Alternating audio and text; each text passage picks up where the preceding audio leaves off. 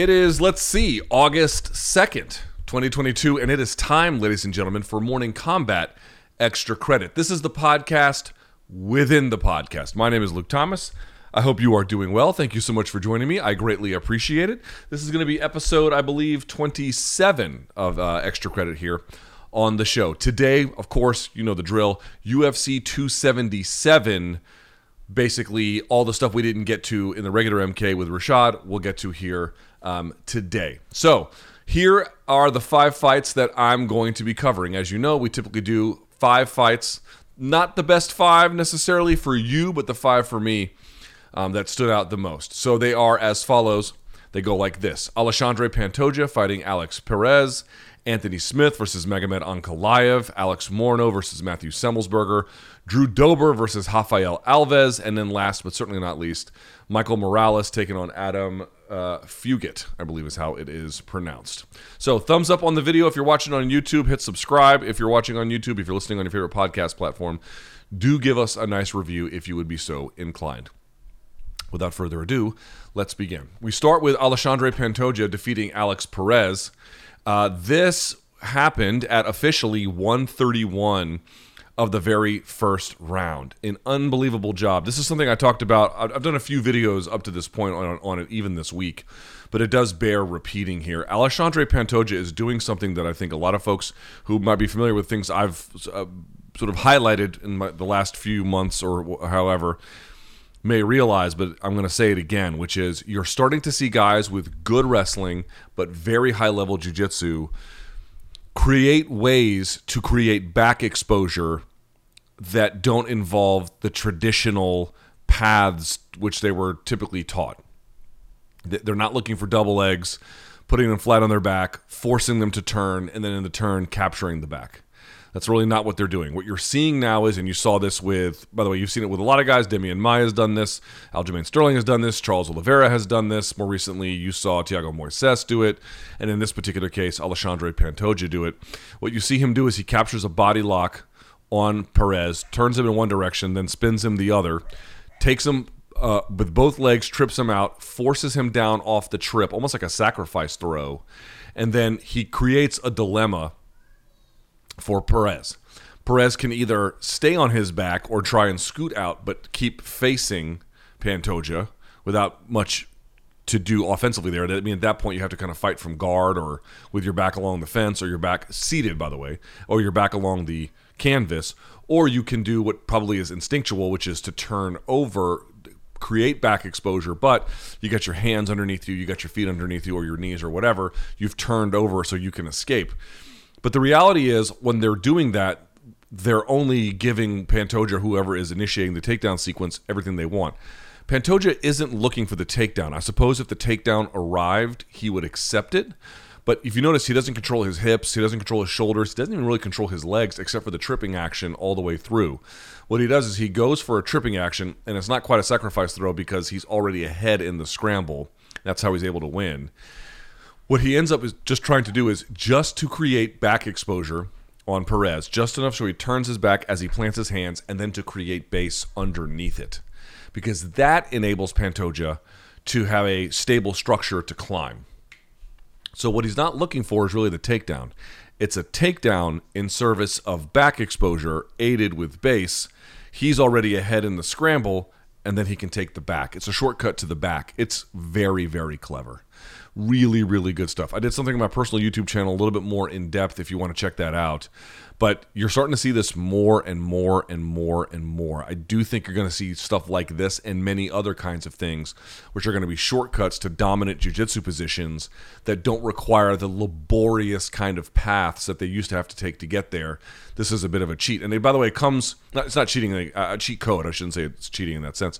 But it's it's coming off of trips typically you know, single leg kick the post out. And this one was body lock, kick both legs out as he spun underneath him in the way which he did. It's so it involves people losing their balance, having to catch themselves and then turn to get away. And as they turn to get away, as they turn to get their base under them, people are taking their backs. Now there's also the finish on top of this as well, where he had it uh, the chin basically of Perez turned all the way to the side.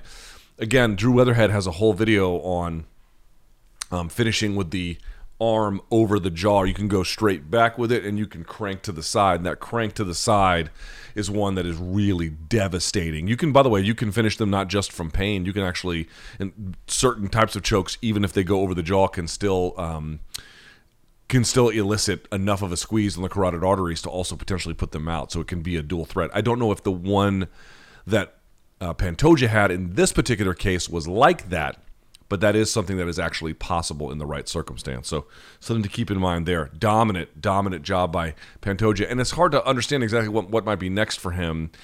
Uh, it looks like you're going to get obviously Figgy and Moreno four, and so I think Pantoja's in the catbird seat there. Well, he'll be up next, so he has to wait. But if something happens between them, either before the next fight happens or as a consequence of injury, you know he has a choice to make about what he's going to do there. So it should be a title shot next for him, not the next title shot, but his next fight should be a title shot. Really a great job by Pantoja.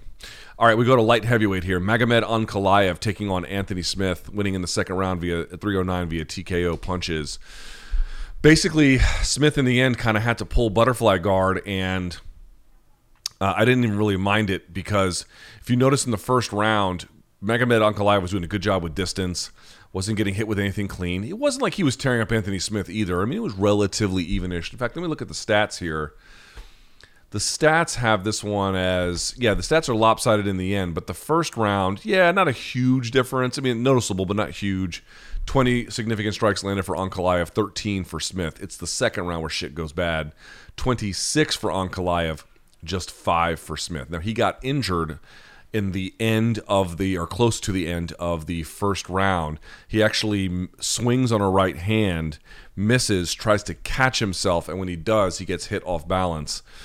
And that's actually where you can see the ankle not really ever recover. In fact, when he stands up from this and, and then walks back to his corner, you can see him limping right away.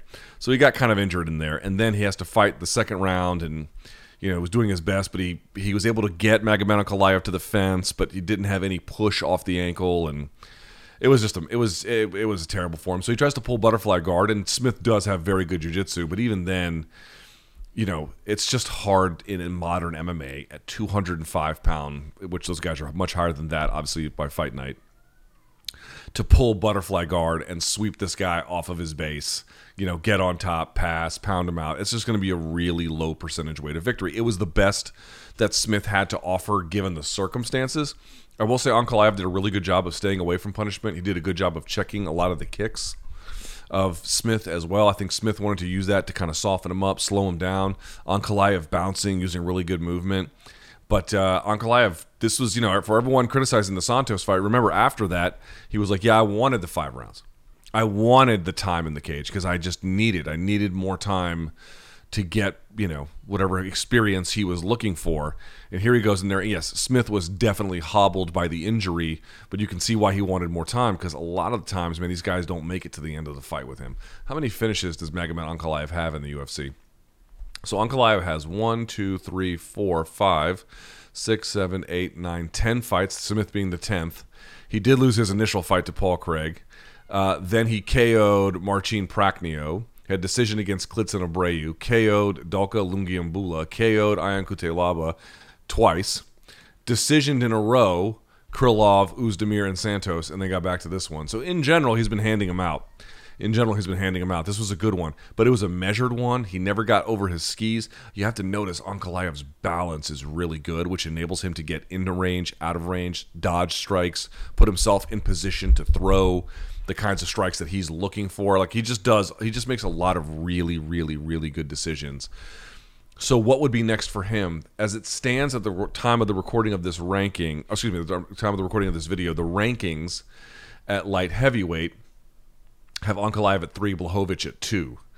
You could, of course, do a lot of different things. You could do Yuri and Teixeira. You could do Yuri and Blachowicz.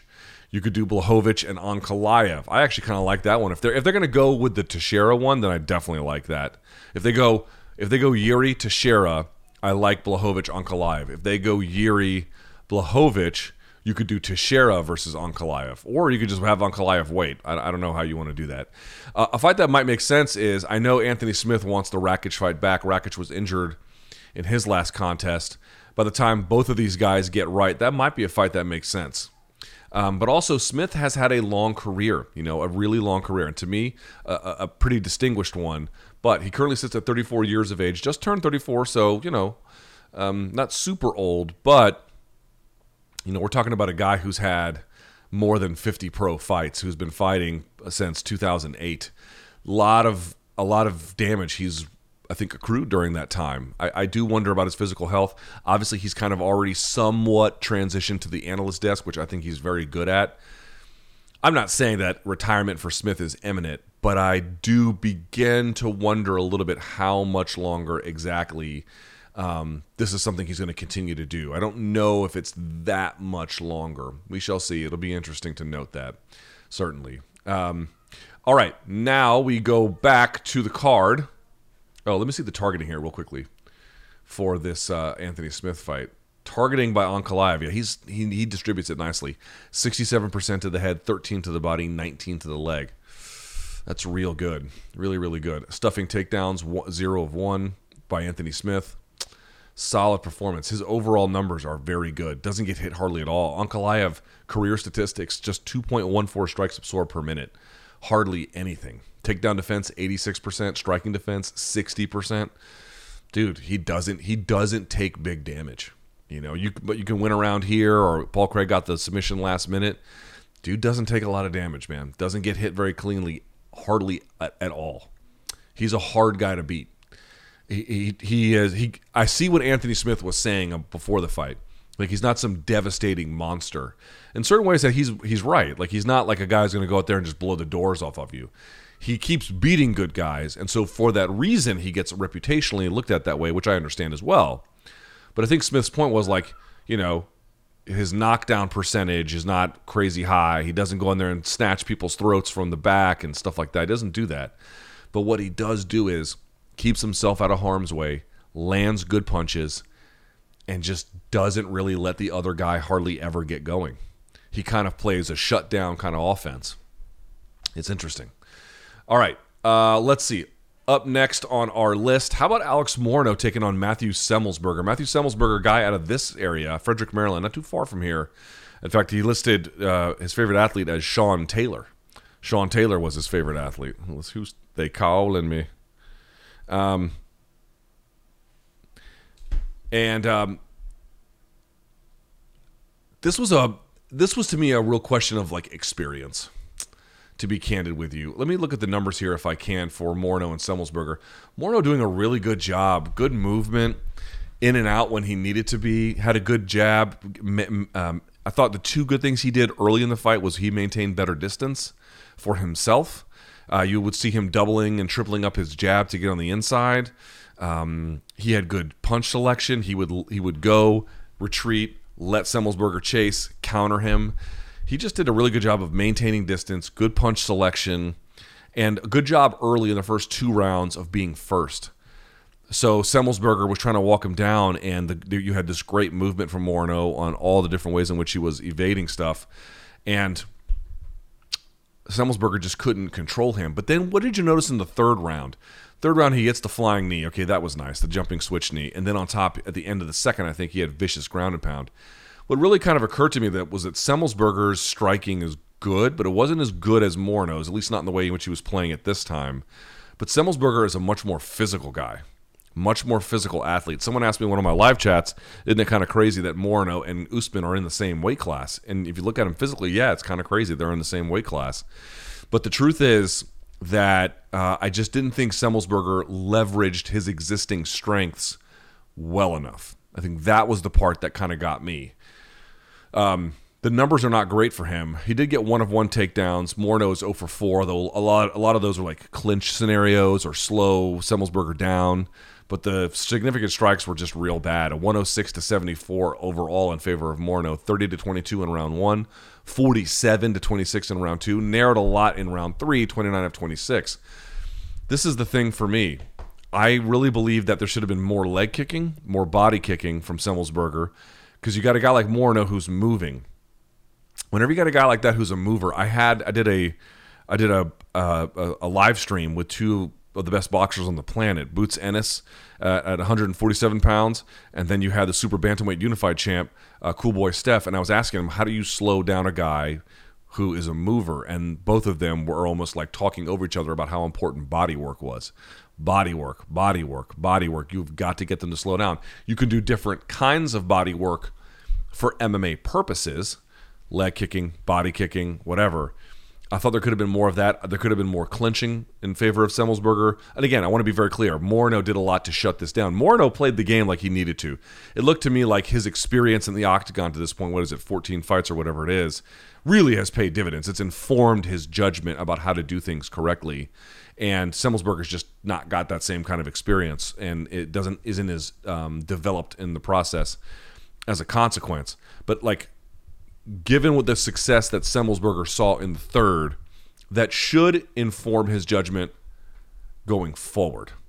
He is a physical guy, and if he's having trouble negotiating distance, if he's having trouble, you know, sort of playing a technique game with another guy who's a bit of a mover, he was the much more powerful of the two. He was the much stronger of the two. He had vicious ground and pound.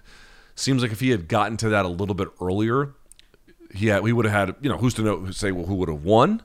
But it probably would have improved his chances significantly. So he did show some real life in that third, and that eye, by the way, was a disaster, right? That eye was completely closed.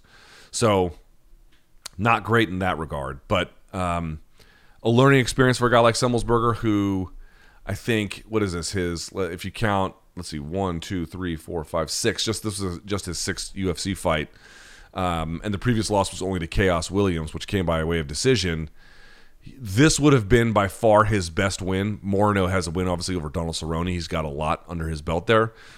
Probably a little bit too much too soon, and I think the numbers kind of speak to how much he takes in terms of damage. 5.17 strikes per minute. How about a landed 4.99? So he's got a negative differential. It's a slight one, but he's got a negative differential. How about this? Takedown accuracy 100%. 100%. He has a takedown accuracy of 100% man, if you're that good at landing takedowns and there's that much of a physical difference, got to get to that quicker. Got to get to that quicker. So they all learn at their own pace.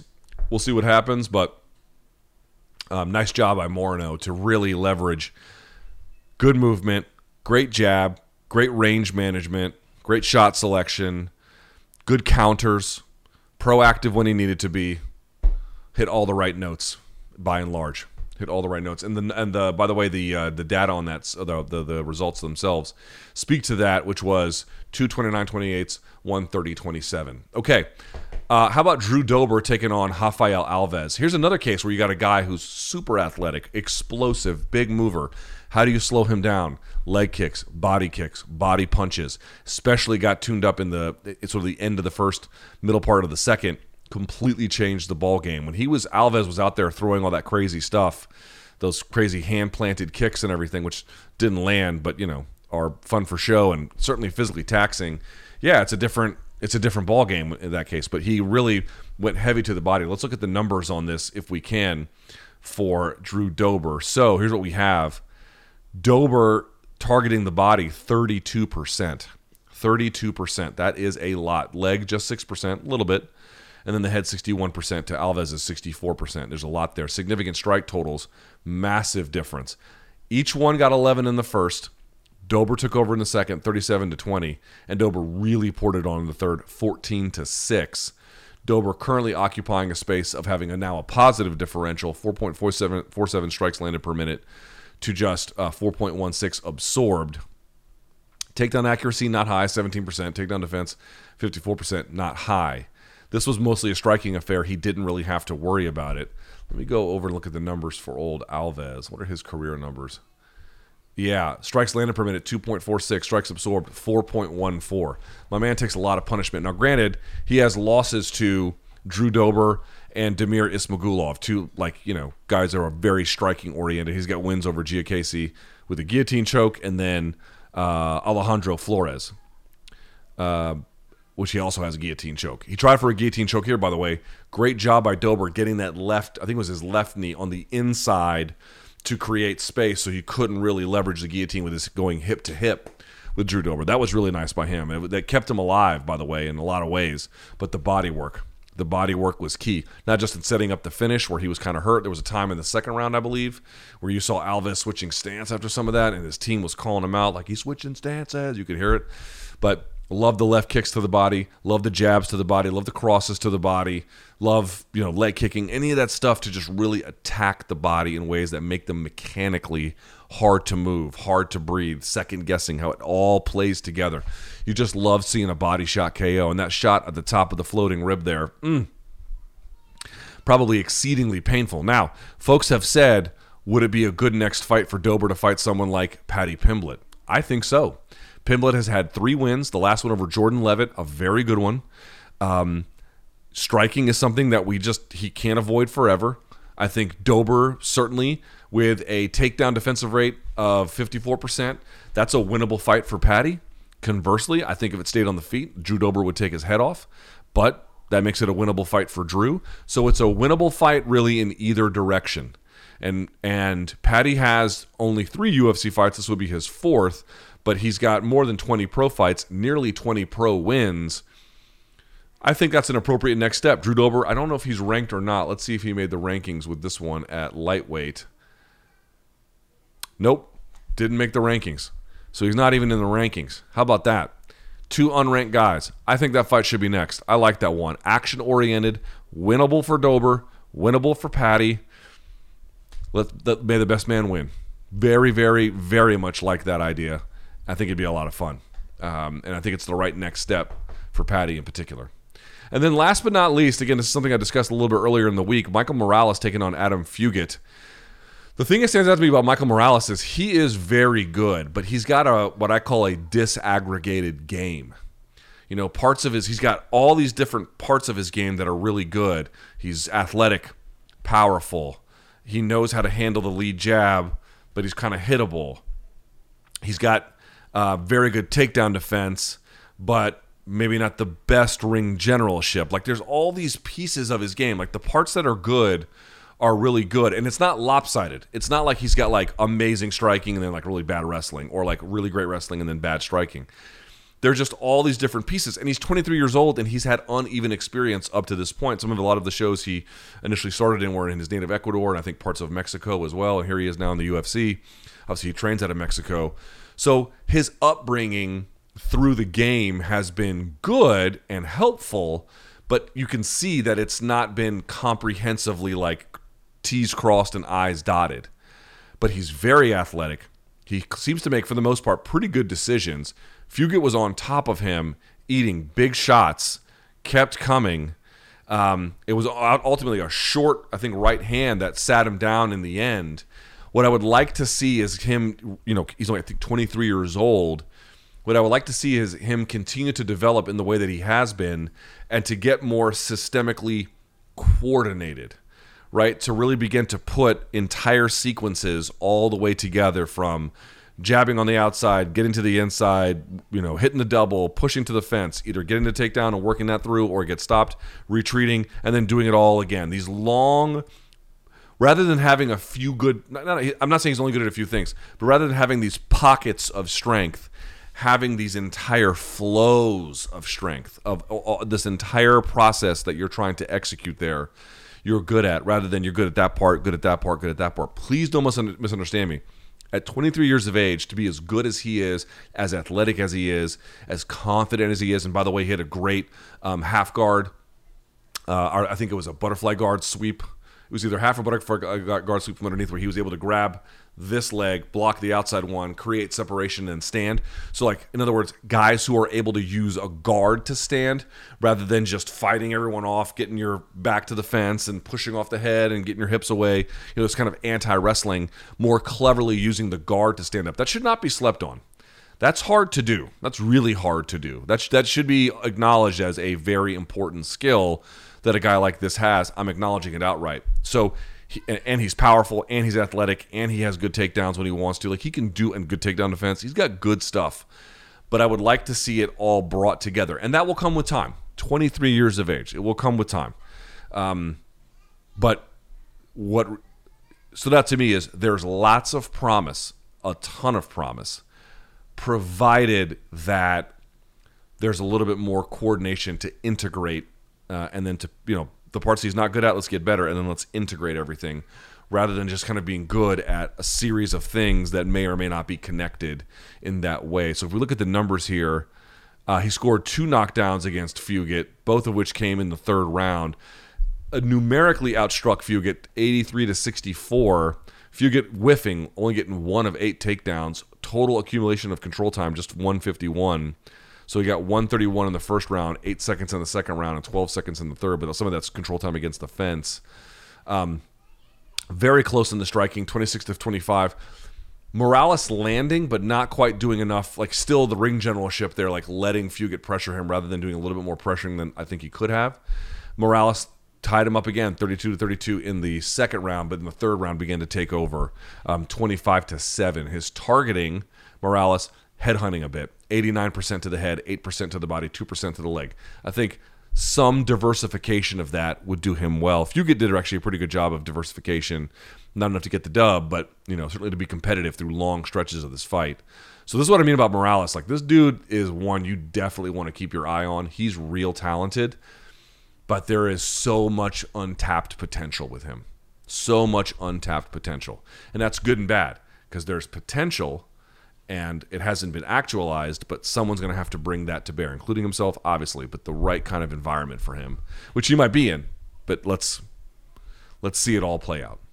So there you have it. Not really any under, any other honorable mentions. The other fights on the card were not super money. Um, there were some other good ones, certainly to be sure, but those are the top five that I like the most. What did you like the most? Let me know in the comments. Thumbs up on the video. Hit subscribe. Appreciate you all watching. MK is back tomorrow live, and until then, enjoy the fights.